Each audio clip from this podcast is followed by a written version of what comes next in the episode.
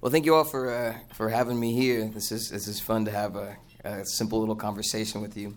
But for those who don't know, for those who don't know my, my backstory, I was going to show you. It's like a 60 second marketing clip that shows how our our band in the last year and a half we started working on a on a record called Americana, but it was really inspired by our collaboration with a great artist named Ruben Blades. Ruben Blades is a legendary, iconic musician who, at the Latin Grammys in 2017, said he was listening to this little band from Kansas, which is what everybody describes Kansas City, who's never been here. Um, that he liked very much called Making Movies. He wanted to collaborate with us. And when we started to talk about what, what we would collaborate on, he had an idea of, of creating this song based around kind of our lyrics and our message. And the song is called No te calles, which in Spanish means don't allow yourself to be silenced. And that be, ended up becoming the mantra for the band, or maybe he, he encapsulated a lot of the work that we were already doing and created almost like our mission statement in a song, if that if that was the the scenario. Well, that song went on to be the first single on his new album Paraíso Road Gang, which is nominated for Latin Grammy Album of the Year. So when if you watch the Latin Grammy telecast, when they say and these the Latin Grammy Album of the Year Paraíso Road Gang, they're going to play a video that we shot in New York with Ruben of a Making Movies song featuring Ruben Blades, which is the first track on his compilation. So for the first time, we're a Latin Grammy nominated artist participating on this album, and all these and the world is starting to pay attention to the work that we're doing as a band. But all that work began really humbly and really simply um, here in Kansas City, trying to find a way to express our identity as bicultural people through our music.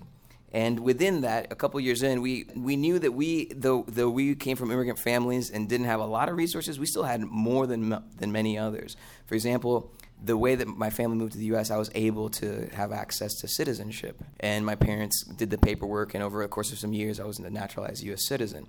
But that was by no merit of my own doing. I didn't earn that. My brother was born in the same hospital in Santiago, Panama, and by no merit of his own doing, the law had changed and he was able to be born a U.S. citizen because my dad is a U.S. citizen.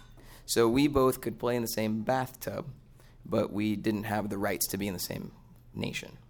And so for me, it's always been incredibly simple to remember that the laws around a, a human being's legality to, to be somewhere have nothing to do with merit. I understand that we have to make systems in the world, just like there has to be a system for where we bust the food that we're putting here. Because if we just all bust it in unique locations, and you know, we'd have a nightmare, right? So, so we have to create systems. But when these systems aren't are no longer serving us as human beings, we have to look at the system and say, why did why is it broken, and how do we fix it? We made it up. And so that was always like knowledge that I knew intrinsically because because of my childhood. And we moved to the U.S. and, and I'm not going to. I think Israel probably do much better job of going rattling off the, the kind of disturbing facts about our our immigration policies. Um, I'll touch on a few of them, but but you can do some pretty quick Google research if you start you you know Google like the U.S. Fruit Company and try to figure out why are the Central American governments so messed up. Oh, because U.S. presidents, under the guise of stomping out communism, inflicted colonialism over Latin American countries so that they could put people in power to enrich people who were supporting them. It's not rocket science, it's not even news anymore. It's just is what happened. You can Wikipedia it. You don't have to go to some weird website. Wikipedia like, oh, this is what happened. They deep they put this guy to power so a bunch of people could make a bunch of money. Now the country is destabilized. And now when those people are seeking asylum in the US, they're being hit again with another layer of injustice. So those issues are very close to my heart, and um, and I believe that there's there's a power in just taking action. And that's all that we did as a, as a band. Eight years ago, we started a music camp. When I saw that there was this uh, this like afternoon arts program that the Mattie Rhodes Center was doing, and I resonated with some of these kids because I remember being a six year old moving to the U.S. and not speaking English. And after seeing them, I said, "Hey, could we do something musical?" And the director said yes. So we started this music camp uh, after having experienced that these kids were growing up so disconnected. They live just a few miles away from here, but they grow up completely disconnected from the community. And the idea, when I brought a guitar, the idea of learning music was like two steps beyond what they they first needed to, to understand. They first needed to understand it's okay for them to learn music. and it's acceptable for them to want to express their feelings. Then the second layer is do I want to play an instrument or sing or whatever? Like like there was like a couple layers before that. So we started doing this music camp and all this work has grown through that. So I think that there's a huge power if I was to like give give you all a summary of everything I want to say is just take action now with whatever you can do. And you'll figure out what you can do the next time with whatever resources you have then. I always thought that I needed to be highly successful to take to to implement any kind of change or affect any anyone. And we realized, you know, eight years ago, we probably couldn't sell out a phone booth, but we were able to help out these kids, right? So I think before I, I talk too much too much more, like I, I do want we're doing a project that we're going to release in in uh, either December or January, but we're putting it together now, and it's kind of an awareness campaign. We're using one of our songs that that deals with these issues. The song's called "Como Perdonar," which reflects on how do we forgive, how do we forgive ourselves, you know, for participating or being complicit to these things. How does someone in these situations forgive themselves for the whatever tragedy they might have inflicted upon their family? there are some pretty troubling facts about the policies the U.S. government has inflicted. Since 1994, the U.S. government has implemented policies to kill migrants and inflict su- suffering on the world's most vulnerable people. They call it prevention by deterrence, but in practice, it's prevention by death. They realized that if they could, they, the most cost effective way to deter people from trying to get into the U.S. was to funnel them into the most dangerous part of the desert as they're trying to cross the border. Um, so they fortified the cities where people were getting in before, made it very difficult to inspire people to walk through these treacherous places. And in the, with the idea of prevention by deterrence, how do you deter someone from doing it? Well, if my uncle died, I probably won't do that. But the reality is that the numbers haven't changed. You know, people need people are in such need of that level of escape of, or new opportunity that they're willing to take those risks.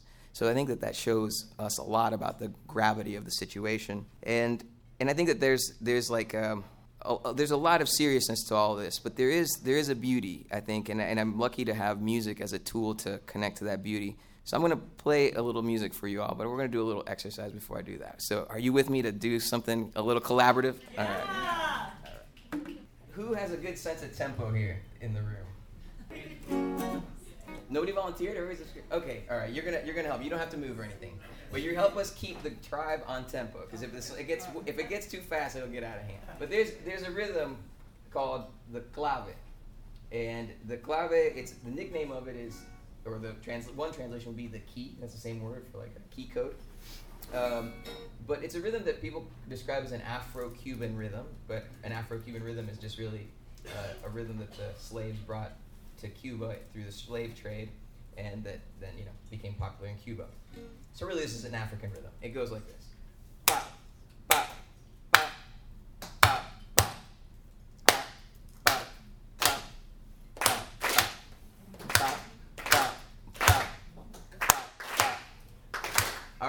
You guys stay focused with that.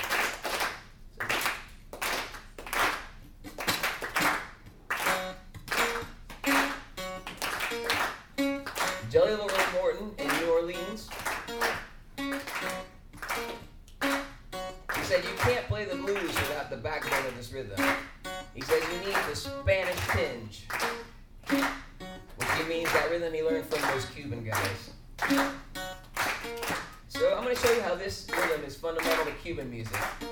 stay steady.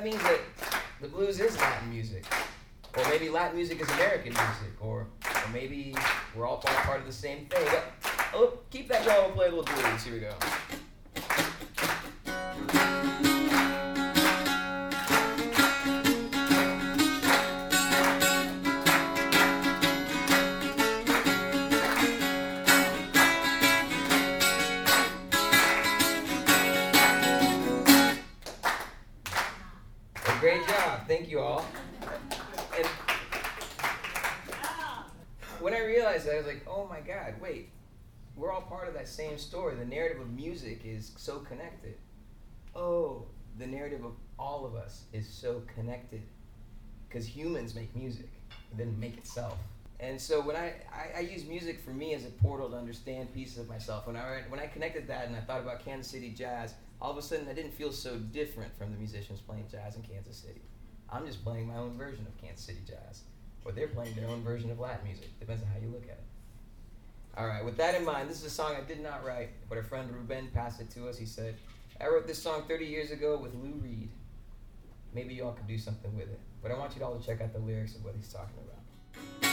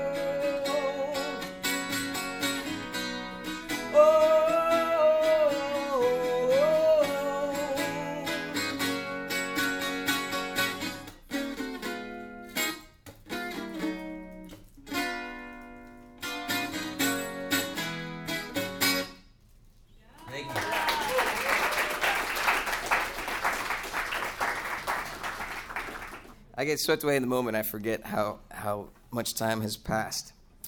But one thing that we continue to discover, and it's not something that we understood at the beginning of this journey when we started doing the music programming, it's something that it's been more reflective than that. It's been like as I see the change in these young people through music, I started to want to understand why. Why does music do this? And and uh, one of the reasons why is I think from what I was just showing you, I was unlocking the DNA of of a rhythm, and you can see it inside of it. You're like, oh, that's an African rhythm. That connects to all of us for some reason. We all feel connected to that oh, maybe because one of the first ways we ever communicated was through drum music making, through our tribal like villages. Once when human beings were 100,000 years ago in Africa and starting to create little societies, we learned how to communicate with drum language. Perhaps that rhythm is so ancient that we all have an ancestor that it tickles and it's like, oh, I danced to that a long time ago. Oh my God. You know, and we're realizing now that that our DNA passes down so much information. Just like you, uh, you'll you'll have a, a, young person that you know never met great aunt so and so who loved apple pie, and then you have the nie- the niece who they were never connected in life. Like you love apple pie, just the way your great aunt did, or you love to dance to this just the way your somebody who you never met did. Well, we're we're inheriting all this. We're inheriting the good and the bad. We're inheriting the trauma that has happened in our communities. And that's not, there's not one race that has, is like, we kind of, we're, we're lucky. There's no monopoly on trauma. We, we all have gotten to participate in it on some, in some angle. And so I, I get on these really like nerdy uh, YouTube binges, YouTube research, I, I, like to call it research. And I was watching like this esoteric, um, his, you know, 90s History Channel documentary about Neanderthals, or maybe it was, like, maybe it was like 10 years old or something. Look, the, the production looked like it should have been from the 90s. and at the end of this thing, so it's talking about human beings, they, they, they migrate out of Africa 40,000 years ago, and they encounter Neanderthals for the first time in uh, what would now be Europe. And we're trying to figure out why, where did Neanderthals go? What happened? And it turns out that, that we kind of swallowed them up into the human race. So most of us have a little bit of Neanderthal DNA in us. And the big question is why? Why did we succeed and, and they not? You know, um, reproductively at least. You know, we succeeded more than they did. And at the end of this documentary, this anthropologist is talking about a flute that they found in this cave that Neanderthals used to be in, but then Homo sapiens took over. And they found this bone flute that pay, plays the pentatonic scale. And it's the oldest instrument that, as far as we know. The drum, drums wouldn't have lasted 40,000 years, but this bone flute did and they figured out how they could recreate it. And this anthropology says, the anthropologist at the end of this documentary goes, so we think that this flute might be the reason why we're humans, not Neanderthals, because this gave us the ability to communicate emotion to one another. And I was like, this is amazing. This was not a music documentary. That is not a musician. Like when a musician tells you that music is important, it has like a certain amount of weight. This is just some scientist talking about Neanderthals. And it blew my mind. And so I'm going to read to you all this, this little uh, blurb about it. This is from the from National Geographic. So the vulture bone flute discovered in Europe in a European cave is likely the world's most oldest recognizable musical instrument and pushes back humanity's musical roots. A new studies say.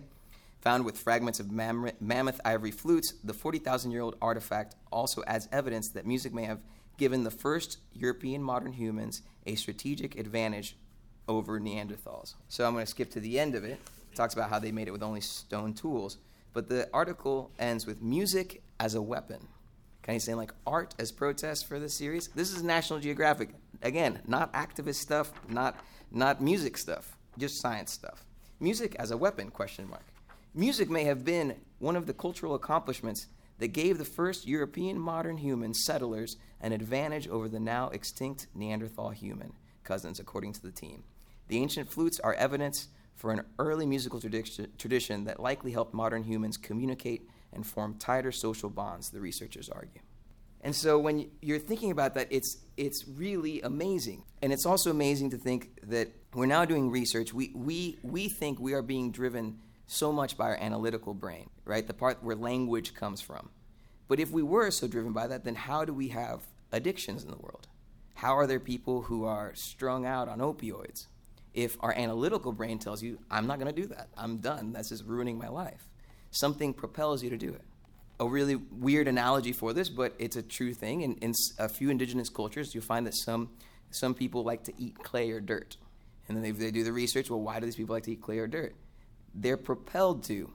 it seems, research says, because they have a deficiency in certain minerals in that dirt. And so that part of the population that has those deficiencies is propelled to eat dirt. That means that your brain, some subconscious part of it, is steering your ship a lot more than what you'd like to give it credit for. And music, because it predates language and overcomes language barriers, touches that limbic part of the brain. So much so that they're doing research now on using music to impact opioid addiction, right? And as we as we look at at this, there's also um, any like when when people do research. this is research that I've had to do as we expanded the program. We had a one week music camp. We realized we could do more and needed to do more. We started a not for profit. So then I've been educating myself on why this stuff works. I've seen it. I've seen a young person transform over years of having exposure to music education to be able to raise their own voice. Well, what is happening inside that young person? And now I understand it more clearly. And not as I'm not a scientist, but the research makes sense to me to what I've seen firsthand. When you've undergone trauma as a young person, your brain develops differently. We don't understand exactly how, but the house your brain builds doesn't function quite right inside the limbic system. And that's the limbic system is the part that touches on fight or flight. It's the part that gives you, when, when you have a decision and you go, I don't know how I knew that that was the right call. It was a gut feeling. I just felt it.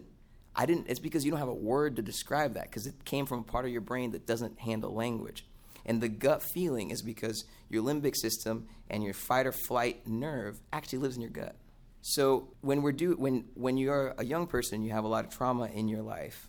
Your brain develops in a way where it doesn't handle those those triggers effectively, and you end up with a dopamine deficiency, and you end up with an increased like cortisol, uh, increased like like I just realized that I need to pull out my my book to remember this this word. But the, uh, the your your cortisol stress hormone is is on all the time, and as your brain feels a bit on fire through that, you end up looking for ways to alleviate that fire. Just like those people looked for dirt to eat, they don't know why.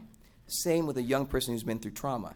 My cortisol is messing up all my systems, and I need to find something to fix it. And that's why drug addiction, unhealthy sexual behavior, that's why all those things are so attractive for someone with trauma. Now they have a test. It's like a simple test where you can measure the amount of trauma someone's had, their likelihood to have those kind of issues, depression, all these things.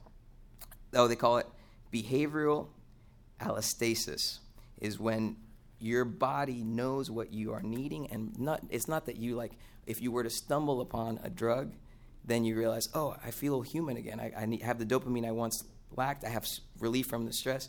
It's more powerful than that.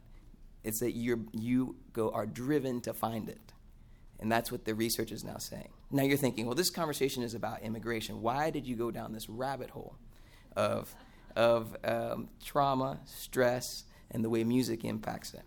Because for me, music is this language that allows us to talk to one another. And it allowed me to say, I'm not different than the Kansas City jazz musician, though I'm Panamanian, but with an Alabama grandmother and a Chinese great grandfather. There's something that connects us all. But now I'm also realizing that music is a tool to battle our and, and confront our own traumas and our own brain chemi- chemistry deficiencies. And when you look at today's climate, the rhetoric that's coming from political pulpits, when you look at the heightened racism and violence, the um, when there's like people gunned down at a Walmart at El Paso with a manifesto because of their because they're immigrants. When you talk to kids who are aware that maybe somebody in their family doesn't have documentation and they've seen the video go online of of a parent being pulled out of a car, being abused, put to the ground, we're creating a generation of young people that are going through a lot of trauma. And we're, as a society, going to have to face that. And I believe that music is a key component to helping that. Um, I want to try. I want to try something with you all. We'll try one more thing. So the last thing I want to do is the song "No Te Calles" res- speaks to having us all raise our voices. So we're going to just sing a note together, but we're going to sing it with intention of whatever you want to see different in the world. And I think you're going to realize the second that we do that, you are going to get the same rush of dopamine that you would get from drinking a glass of water or uh, you know going on a jog and hitting that like runner's high. You're going to feel a bit of that and i want us to all kind of be cognizant of this all right? So i'm going to play the chorus of the song start thinking about your intention. The note is this. Uh, you guys want to practice? Uh, nice. All right, I'm going to play a little bit of the song, and then on the count of four, we'll all sing that together, but with intention.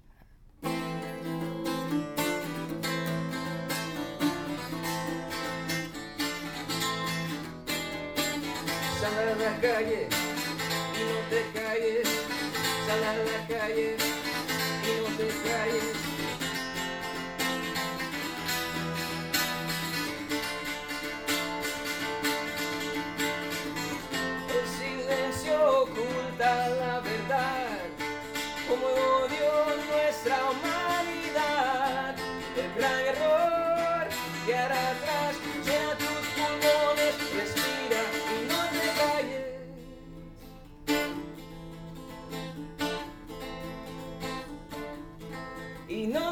All right, everybody ready?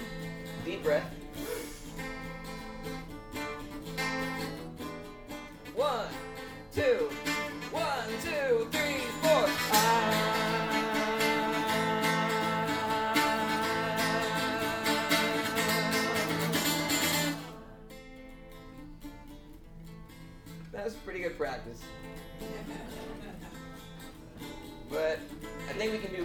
Sing the note. Actually, no. Let's just let's just yell in the top of our lungs. All right? And we'll all feel a little better.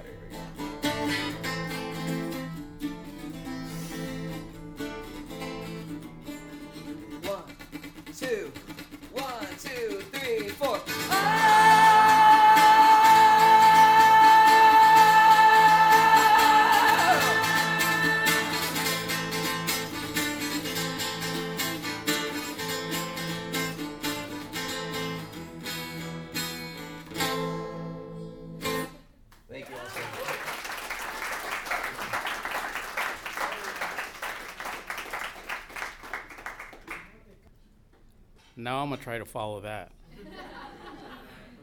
well, hello. My name is Israel Alejandro Garcia Garcia. It's always for me a pleasure to share the mic with Enrique. We've been lucky enough to grow up here in Kansas City as artists and realizing that for him as a performing artist and for me as a visual artist, um, our paths are always the same and always parallel. I think we concentrate in education and not only our own education, but educating our community and the population at large. That we have experiences to share, and we could only share those honestly through the medium we know best. For me, is visual art, and for Enrique, is um, performing art and music. And it's always great when both of our paths cross and meet up. So thank you, Enrique, for what you do. So that's me. I think in order to understand this journey more than any journey, this is really how my history took a full came full circle. Touched about it a little bit in the bio. Uh, my family and I immigrated through the Tijuana San Diego border when I was about seven. I don't know the details. My mom, even until now, as we talked to tra- about trauma, um, my mom, even till this day, won't talk about it. Um, to a point where we're not even sure or understand our own journey. It's that specific journey.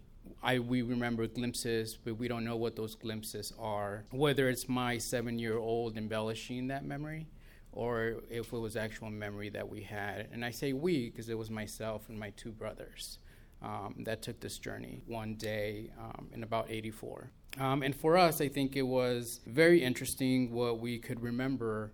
It was that our environment changed, not necessarily that we happened to have our parents and my brothers with us, but we just realized that when we were surrounded by handmade toys, now we were surrounded by transformers. And so, so that was my first introduction to the US and to realizing that we were no longer home. And their home is where the family is ultimately.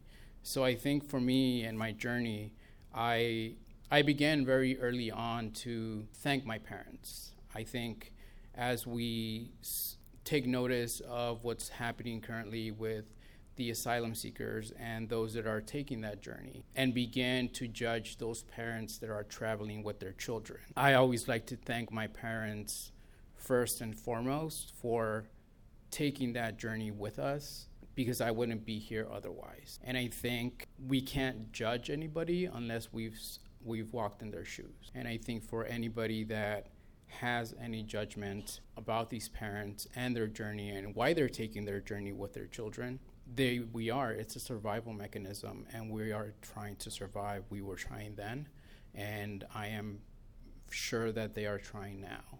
And I will not be the one judging them for wanting a better life for themselves and for their children. So, so I think I always want to thank my parents for having the strength to take that journey with three kids. Myself at seven, my brother at eight, and my younger brother at two. For us, it was the best case scenario.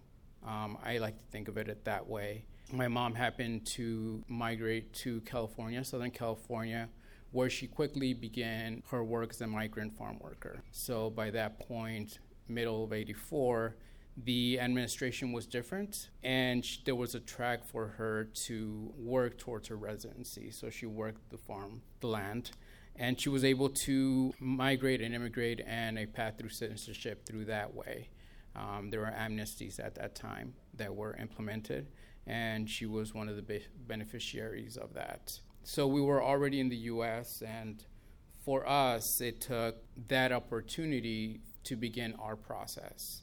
Um, I say we were probably in one of the best case scenarios because we were already in the US when our process began. Back not until there were multiple stories of fraud along those 30 years. So for me, it wasn't until 2018 where when I became a US citizen. And we are talking by that point 30 plus years of failed filing our documents, um, fraud through non for profits, churches, so on and so forth. So it was many, many years of fraud, many, many years of my parents not um, mastering the language and having fear of not knowing what the process was. And I think as we talk about trauma, um, for me, and I think for me, it took 30 plus years to have a sense of my status. And it's gonna end all those 30 years was full of trauma because there was a history of not understanding our own immigrant history. And because of that there was a line of us living in the shadows. So we're trying to understand what we could do. Um, for us it didn't really hit home until we were out of high school and we began it was time for us to have our first job then when we found out that we weren't able to um, because we didn't have the status or the documentation that allowed us to do so. So for me, it was that, and I think I, I do speak about that specific trauma um, that is going to take. It took us 30 took me 30 years to get to this point, and it's going to take me that long to get over that childhood trauma or that trauma of living in the shadows for such a long time. So for me, I think this became full circle, and what it basically is, I took it upon myself to research the border. I started in Brownsville, Texas in the fall of 2018 and ended up in San Diego. So I traveled the whole 2,000 miles of the US Mexico border. Um, even though that was the border that I crossed, I wanted to make sure, as a visual artist that would be continuously speaking about the border and border issues, that I was able to do that firsthand that I was interacting with the communities, that I was interacting with the community, the population on both sides of the um, U.S. Mexico border. So for me, it was the ability to um, create an experience or a traveling exhibit that would communicate that experience, communicate what is going on at the US Mexico border and what we in the Midwest, in some cases, have this disconnect. You know, the, the news are so far apart, the border is so far away. And the only information we have are those sound bites. That is all we have.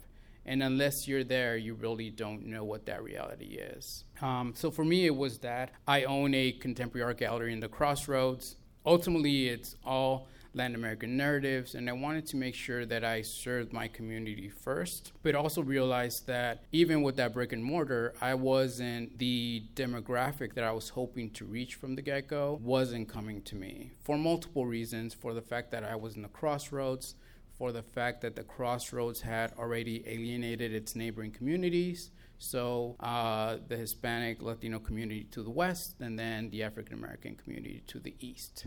So, and that's a whole other conversation um, to have. But I wanted to make sure that I had that I could exist in the middle of where the where the art world, um, at least Kansas City's art scene existed. Um, and then we had a place, we had a safe place for um, young Latino artists to be able to express themselves and be able to have a place where they could come, feel safe, regardless of their status. So I think for me, it was really the fact that I knew that I could make a difference and how to do that. And I speak to what I'm doing now as being able to provide a narrative in what I consider art deserts. There are the far east, the far west, and the north and the south, where the Nelsons, the Kempers aren't um, spending any time. So for me, it was really converting a 40 foot shipping container into a immigrant experience. So through this research that took two months, I collected um, objects through migrant trails. So I would start at the U.S.-Mexico border and then easily work my way up north through these migrant trails and began to collect items that the migrants were leaving behind. So these were survival whatever elements they um, needed for survive to survive. So wrappers, food, experiences. I was also taking video and audio, and really that would just give me give myself and the audience a glimpse of what the existence at the US Mexico border was. So I think it's through these images that I realized that the US is really full of experiences and dynamics and also an open border system. So there are many states where there are long stretches of no border fence, and all we have is, as you see there, that's on the left hand side, is the US Mexico marker. So one foot is on the US side and the other foot is on the Mexican side. So I think it's that this community in New Mexico that really showed where there really wasn't a emergency as we were hearing. You know, there's two communities that existed in an open border and did whatever they did on a daily basis. You know, the Mexican side, they were barbecuing, and on the U.S. side, we're actually separated by huge, huge stretches of desert. So on the Me- Mexican end, they're actually living up to the border, and on the U.S. end, we have miles and miles upon miles of uh, buffer zone. And as Enrique mentioned, it's where they're ultimately being funneled for deterrence, which equals death so for me, this is really what um, what I came back to, and these are the objects that I was able to bring back from the U.S.-Mexico border during this time in November. Is also when the U.S. government began to put the serpentine fence at the border. If you guys saw the news of that, that was happening. We had Kansas City forces being deployed to there as well. So I think it's really talking about how complicit we can be and how much light we could shed on what's actually happening and what's actually happening here at home as well. So, here at home, we have a detention center. We also have immigration court that's happening every day where these the lives of these children are being dictated to and being chosen for. So I think it's really talking about that, but I really wanted this exhibition to not only that but also tie it into Kansas City's immigrant history. So by doing this, I wanted to make sure that we speak to the contemporary issue, but also bring it back to what Kansas City's immigrant history has been. And by taking that narrative into those communities, so I've dove into each community's archive and really brought it back. So through their photo- photography archives. And Kansas City has both Kansas City, Kansas, and Missouri has a huge history since the mid 1850s of immigrant communities coming through both of our cities. What brought them first here was the railroad, and then shortly after that was the stockyards. So we have a huge history. And what I also wanted to do is ensure that we had a place as people of color, as immigrants in Kansas City. So when a younger community is being told to go back home, is this is where home is, and I wanted to make sure that they were aware that the cities they lived in, the streets they walked, has also been immigrant cities as well. So I think for me, it was really the ability to do it, but it was a, as much a for the people as it was for myself as well. I needed to make sure that for me, that experience came full circle and that I was able to try to heal from my own experience and what I had lived through, which is one of the reasons why I started in the Far East in Brownsville and ultimately ended in the Tijuana, San Diego, San Diego point of entry. And it wasn't until I arrived at San Diego where I really found my place. It was during a November where you guys might remember the image. It was in the LA River and the asylum seekers were being gassed. And you could see a mother and a daughter being pulled away as she's being gassed. So that happened on a Sunday, and I arrived on a Monday. So it wasn't until I hit that community and at that point that I felt that I needed to put my research down. There was so much need. There were so many people not being assisted. There, everybody was looking at the bigger picture, but nobody was looking at the small things to do. So the first thing I did, thanks to Facebook and that platform, I went to bed. I wrote a quick post letting my community know that I was in San Diego at the asylum seeking um, encampments and that I needed some funds and that I had boots on the ground and they would be able to see how their money was being spent. I went to bed, didn't think anybody was going to come back. And when I did and I woke up, I had $4,000 through my network. And it's all from here, Kent City. So I think I wanted to make sure. So I spent two weeks doing the very basic things that both the US or the Mexican government wasn't providing. Um, as simple as tarp. So I would just buy large rolls of plastic. The San Diego was rained for two weeks straight and they had no means of covering themselves. So that was the first purchase shortly after that, they wanted to keep their place clean. So we went ahead and bought big stock of Clorox, broom, mop, buckets, so they could also keep their area clean. So I think one of the biggest eye openers in that scenario was that everything at the moment coming out of all of the new networks was these dirty people, they're not appreciating what's being given to them. They were littering, throwing everything away, and how everything was being skewed while I was there and what I was seeing what was actually going on. So I did um, create a Facebook page, fundraiser, and I just recorded live video. So I figured that was be that would be the only way that I could actually communicate an unedited version of what's actually going on. So this is the installation. Luckily enough, I came back home and I began to talk about this body of work in this scenario. But until then, on, while I was working on the 40 foot shipping container, I wanted to make sure that this body of material and these objects didn't just sit in storage. And I wanted to get it in front of people. And luckily enough, Mid Continent public library system are the first ones that wanted to partner up with me. So they felt the value of their patrons and this narrative to the community of color that they were already having.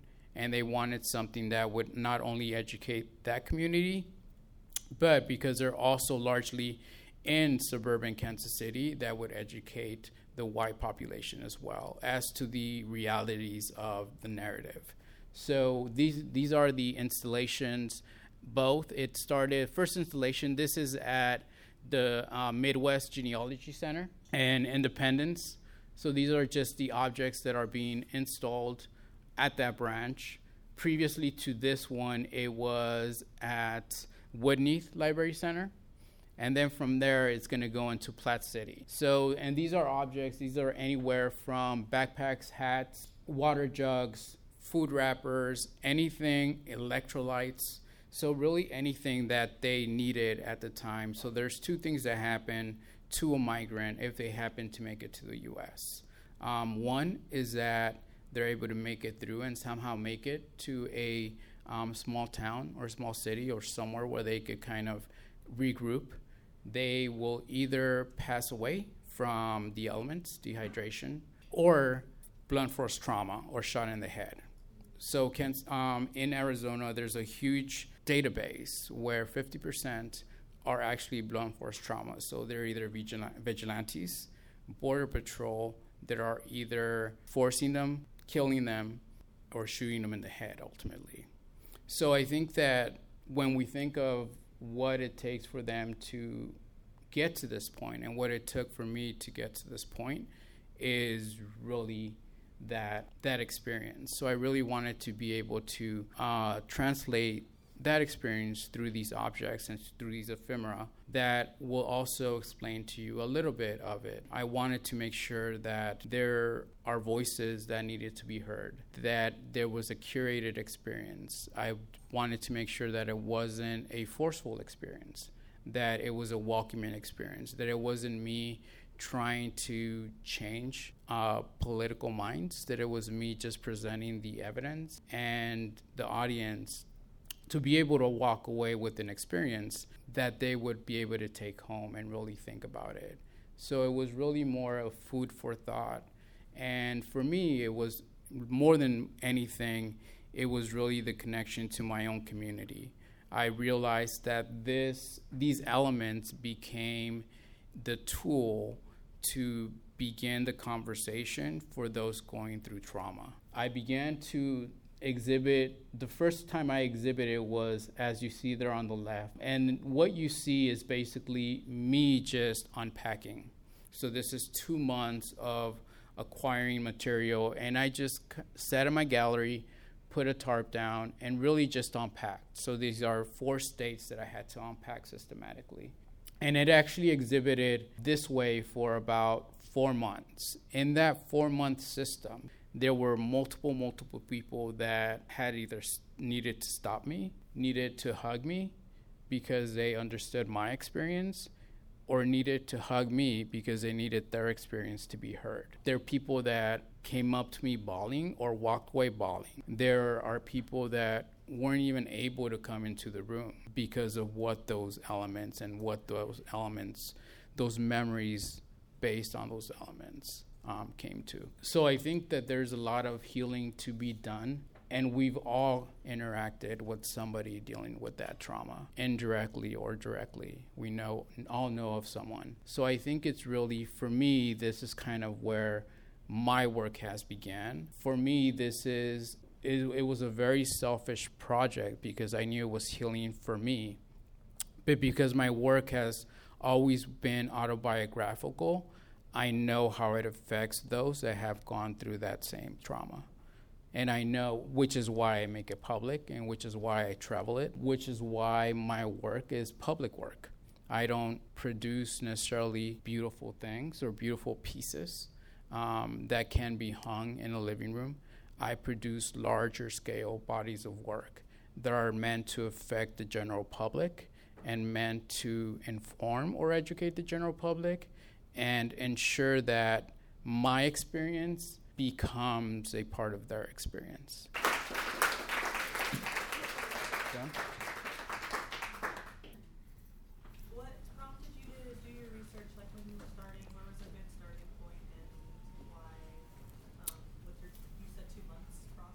Yeah, so the the actual hiking took two months. This project had been in the works for five years. So it was both grant writing. One was actually becoming a U.S. citizen that I knew that I couldn't actually be at the border 24 7 in front of Border Patrol, being kicked out, ultimately, my rights being abused, and a situation as a U.S. permanent resident. I needed to be a U.S. citizen very early on, I realized that I could have just been another brown body that could disappear. There are big spans of desert where that's just the case, and they didn't matter. Um, very early on, I was in McAllen, Texas, where I realized that I had to get my press pass, that I had to get that extra layer of protection, because at least they wouldn't go one way or the other. One of the things that was told to me by the newspaper that I got the press trust from is that it could help you or it could hurt you. They're actually very aggressive towards the press, but also it actually did help me and protect me. So eh, these are long bodies of work. For myself, I produce one body of work about a year um, with multiple years of research. While you were walking the border, did you stumble across situations that maybe you shouldn't have seen or um, situations that put you at risk personally? Yeah, there was a lot of those things. A lot of those things. I think during that time, because the military action were just happening, Border Patrol and the military at the same time, they actually didn't want them to be documented in the same picture. So I happened to do so and very quickly rushed out of that area. Um, just having them speak as they were talking to points of entry and pointing, and I think they were just planning out how they were going to go about installing this barbed wire. And very quickly, I was rushed out. And then systematically, for the next couple days, I was just harassed. Luckily enough, like I said, I think because my journey was a lot longer, I was able to kind of hold my tongue, just let it go, let it roll off my back, and just continue my journey. So, so yeah, there was a lot of instances like that. I did always make it a point, though, in my case, to to always give back. I knew that even though I was taking these elements, that I would always go into a not for profit and give my time, volunteer my time in each point of entry and each community that I was in because I felt that I was taking information and I wanted to make sure that I was giving back to that same community. Um, Enrique, I was wondering if you had an example of a time you faced opposition and what you did to personally overcome that. It's not, uh, opposition in what way? It can be culturally, um, as a bicultural individual, Yeah, uh, it's all the time. Um, so the I remember when we the the first album that we got to make was Steve Berlin of Los Lobos producing, which I've na- naively thought this is it, my golden ticket. Like I got a musical legend producing our music, we're gonna make it. Um, but it, it it obviously helped, but it was a long road, and we realized we were getting a lot of doors shut upon us if there was any Spanish language in our in the bio or the marketing materials. So we we did a strategy that worked. It was this band called Making Movies has a song called Pendulum Swings, and some of our music is in English. And if we removed anything that sounded Spanish, even our own names, then we wouldn't get rejections as quickly. And nope, that ain't right. And and then um, fast forward to today, our booking agent, he's like, yeah, he's like, I think some some curators are still not open minded enough. We need you to do that, make a video for Everybody Wants to Rule the World cover, and let's write a, a same story. Let's write a marketing piece for you all that doesn't talk at all about your the Spanish collaborators and all that, because that just scares these curators. Like, oh, it doesn't work for my audience. Um, we did a tour with Hurray for the Riff Raff and a promoter in Tulsa, because they're she though she's um, she's Boricuas and she's like Nuyorican. She's from Puerto Rico descendants, but grew up in New York City, and her music is more like Americana music. And we, um, the promoter, just kicked and screamed to not let us on the show. We don't. This kind of music doesn't work at our club. This kind of music doesn't. We don't have that kind of music at our club, you know. Um, and but the artist that she kept us. She's like, no, I'm keeping them on the show. What the what the hell? And when we showed up, the promoter he apologized to me. He said, "I'm I'm I put my 12 between my legs. I'm writing your agent right now that my apologies because you guys are fantastic." So we face all that, and that I think ties to the name of our album. Our name, our album, new album name is Americana, but like like phonetically spelled. And we have an event that we've had for five years called Making Movies Carnaval, where we um, curate Latinx artists um, and, and artists from other cultures. But it's a benefit to the what now is the not-for-profit. It used to be just the program we ran out of the Mattie Rhodes Center, but now we have the camp and the three-month music program. But I'm rebranding it next year as Americana Fest because that is American music. Like that story of Jelly Roll Morton saying, like, "Oh, you can't play American music without this." Well, yeah, this is American music, um, and and let's let's not let's not believe a myth that it isn't because of the fact how consistently I face that. Well, we don't do your kind of music here. Thank you. You're welcome. Thank you.